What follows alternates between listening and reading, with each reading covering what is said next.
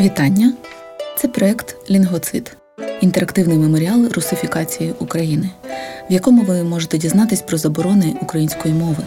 Щоб отримати більше, встановіть на ваш смартфон додаток Лінгвоцид з App Store чи Google Play. Проект створений геовалентність переосмислення за підтримки Goethe-Institut в Україні та журналу Куншт в рамках акселератору протидії дезінформації Медіангайст. 1961 рік злиття націй. У 1961 році, окрім польоту в космос першої людини Юрія Гагаріна, в СРСР відбулася не менш важлива політична подія. Цього року ухвалили третю програму Комуністичної партії Радянського Союзу. Першу програму комуністичної партії розробляли для періоду боротьби соціалістичної революції. Вона мала привести комуністів до влади, знищити приватну власність і почати розбудовувати соціалістичне суспільство. Другу створили для етапу будівництва соціалізму. Згідно з нею проводили індустріалізацію, колективізацію сільського господарства, здійснювали культурну революцію. А третю програму створювали для періоду комуністичного будівництва. Вона проголошувала побудову нового радянського суспільства і виховання нової радянської людини.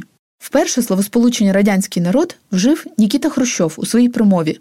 В СРСР склалася нова історична спільність людей різних національностей, які мають спільні характерні риси радянський народ. Вони мають спільну соціалістичну батьківщину СРСР, спільну економічну базу, соціалістичне господарство, спільну соціально-класову структуру, спільний світогляд, марксизм, ленінізм і спільну мету побудову комунізму, багато спільних рис у духовному обличчі і в психології.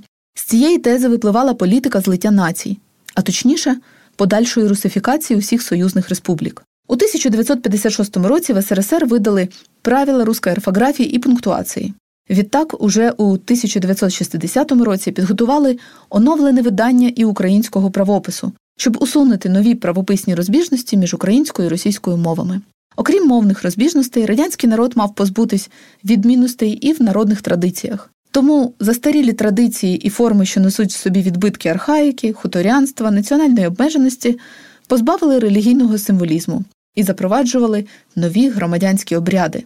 Замість Різдва Новий рік, замість Великодня першу травневу демонстрацію, замість Купайла свято Нептуна тощо.